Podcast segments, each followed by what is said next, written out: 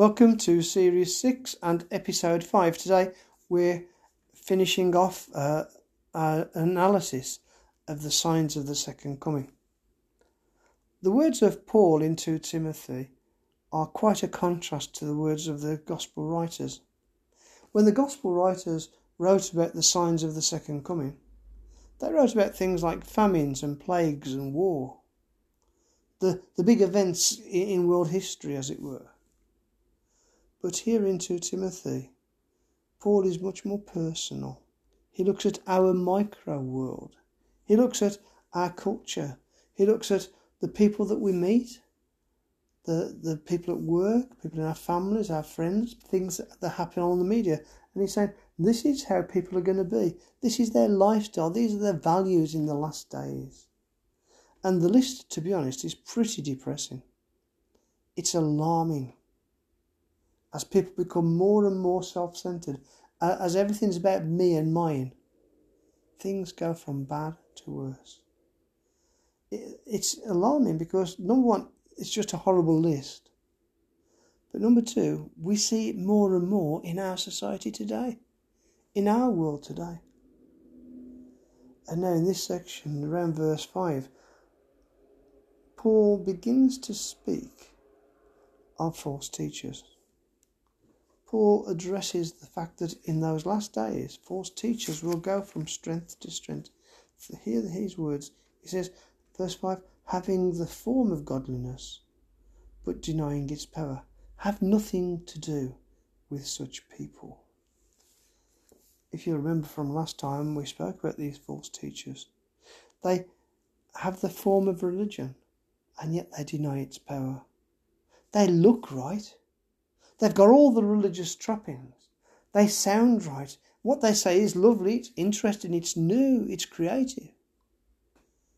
But in fact, Paul says they're just mannequins, they're empty shells. They're full of trappings, they're, they're full of uh, what looks to be right. But there's nothing inside them, there's nothing of any value there. And Paul says in the last days, these false teachers will come. And look at their method. He says, They'll creep into people's homes, into their lives. They'll gain access into our hearts and our lives in all sorts of different ways. And once they do, they take us captive. In very cunning, in very subtle ways, they gain access, he says, into people's homes. They gain access into our lives. But once they get there, once they get into a position of, of power, Paul says they capture you by spear point with ferocity, aggression, you'll be captive. And so he's saying in the last days, these false teachers will come and they'll be subtle, subtle, and, and they'll be crafty and they'll be cunning. And they'll grab you and take you captive. And then Paul says, they have a particular target. They target the disappointed, those who feel as if they're failures, people who are confused, people who are vulnerable, People are having that weak time in their lives. And then Paul says they're deceived and deceiving. Totally and completely deceived. So, in that terrible situation, where the whole situation gets worse and worse and worse, that's the idea of waxing worse. The idea there is it's a, a disease that just gets worse and worse and worse. It's incurable. What do we do to inoculate ourselves? To protect ourselves. Well, Paul tells us in verse 5, we have read it already, he says in verse 5, have nothing to do with such people. The first thing we need to do is to be aware that there are people who will try to lead us astray. They may even think they're doing the right thing, but they will lead us away from the gospel truth. And we need to be aware of that. And Paul says, keep your distance. Don't have anything to do with them. Quarantine yourself from them because what they have is dangerous. Paul continues with the second thing. What else can we do apart from keeping away from the false teachers? Let's pick it up in verse 10. You, whoever, however, know all about my teaching, my way of life, my purpose, my faith, my patience, my love, my endurance, persecutions and sufferings. The second thing we can do is to follow good teaching and good examples. Paul says, You know me. You know what I teach. You know how I've lived. You know my faith. You know how I've suffered and paid the cost for being a Christian. Remain in the truth.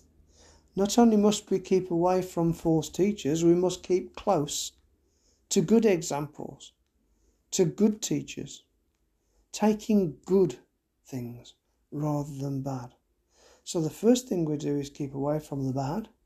The second thing we do is we follow the example of the good. We know the truth. We know those who live the truth. We know who, those who've got great faith. We know those who've paid the price. And then, thirdly, Paul continues. Such well known verses here. Uh, verse 14. But as for you, continue in what you have learned and have become convinced of, because you know those from whom you learned it, and how from an infant you have known the Holy Scriptures. And then verse 16 All Scripture is God breathed and is useful for teaching, rebuking, correcting, and training in righteousness, so that all God's people may be thoroughly equipped for every good work. How do we keep away from false teachers? How do we keep away from being deceived? We first of all make a decision to, to keep away. Secondly, we follow good examples. Thirdly, we follow that which we've been taught historically, all through our lives. Things that have been taught in the church historically throughout the years. The biblical truths that have been expounded and taught for generation upon generation. We keep to those. It's very attractive, isn't it, to find a new idea or to take a new t- slant on something or to, to gain a new flavour of something. But these can be dangerous. We have to weigh everything up with Scripture. We have to be very thoughtful in what we believe and how we adopt our Christian faith and how we adopt things into our Christian faith, how we see the Christian faith. And this is what Paul has said to Timothy. You've been taught from a child the truth. You know the truth. Stand in what you know as historical truth. And then finally, he says, For all scripture is given by God. Keep in biblical truth. Know the scriptures, value the scriptures, learn the scriptures. Paul says, All scripture. Every single word, from the first word to the last, all scripture is God's word. It's God's God breathed. The word inspiration means exactly that. It means breathed out. God breathed out His word, and He continues to breathe out His word to us. The Holy Spirit who inspired the word illuminates it into our hearts, and it equips us. It's useful.